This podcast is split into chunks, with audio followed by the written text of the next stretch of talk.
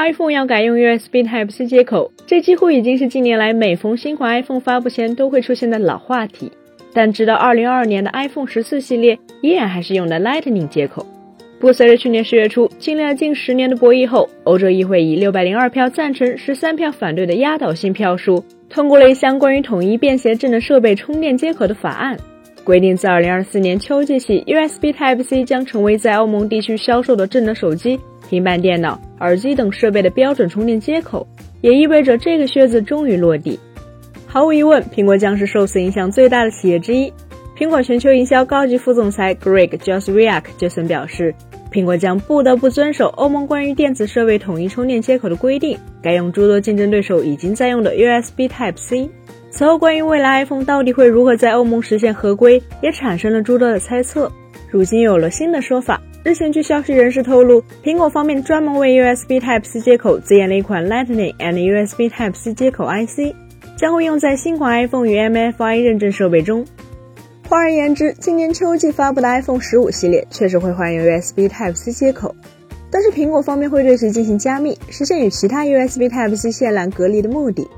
相比其他传言来说，将 MFI 芯片与 USB Type-C 结合在一起，确实也最符合苹果一贯的做法。彼时，外界呼声最高的说法是，苹果会只在欧洲销售的 iPhone 上换用 USB Type-C，但其他地区则继续沿用 Lightning 接口。这一策略在合规方面无疑是最低成本的，毕竟相关法规只能覆盖欧盟。而且，苹果针对特定国家的法规或传统进行本地化适配，也有着悠久的历史。例如，日本 iPhone 无法通过静音键来关闭快门声，又或者在国内市场，iPhone 没有提供 ESIM 功能。然而，由于数据交互与充电接口在手机上的重要性极高，所以也导致在同一产品线里维持两种不同接口的难度显然是一加一大于二。曾在手机圈摸爬滚打多年的罗永浩就曾在直播间里表示，iPhone 更换 USB Type-C 接口不要紧，只需将 USB Type-C to Lightning 数据线反过来，Lightning 接口放在充电头上也能在一定程度上解决问题。但如果消费者更换充电头，这招就会被破解。紧接着，也有人猜测。iPhone 可能会采用无接口设计，直接用无线充电和蓝牙 WiFi 来解决充电与数据交互的问题。考虑到从 Johnny Ive 时代开始，苹果方面就一直在尝试减少 iPhone 上的开口，以实现更好的机身一体化。所以乘着欧盟此次的东风，其确实有可能一步到位。不过无接口设计对于现阶段的智能手机而言还过于超前，消费者的接受程度可能不会太高。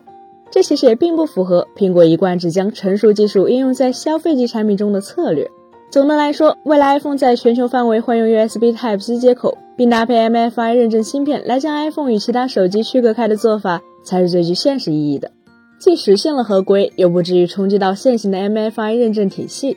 作为欧盟统一充电接口最大的反对者，苹果一直以来都是将此举将有损创新为理由。但实际上，大家都知道，已经发布了十一年的 Lightning 早就已经与创新无关了。苹果作为利益相关方，所关切的无疑是建立在独此一家的 Lightning 接口上的 MFI 认证体系以及衍生的配件生意。由于 Lightning 接口使用的是私有协议，苹果对其拥有完全的控制权，这也是苹果方面敢于针对供应商体系提出独家授权许可的基础。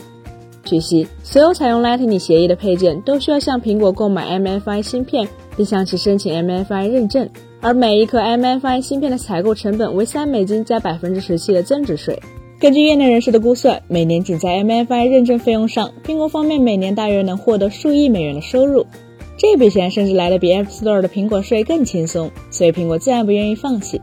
值得一提的是，由于 USB Type-C 认证的权利是由 USB Eve 掌握，而非苹果，所以苹果未来想为 USB Type-C 接口的数据线加入 MFI 认证，势必不可能像现在的 Lightning 一样，在数据线上动手，直接在数据线接口处内置芯片。所以，苹果的策略可能是在 Interface IC 上做文章，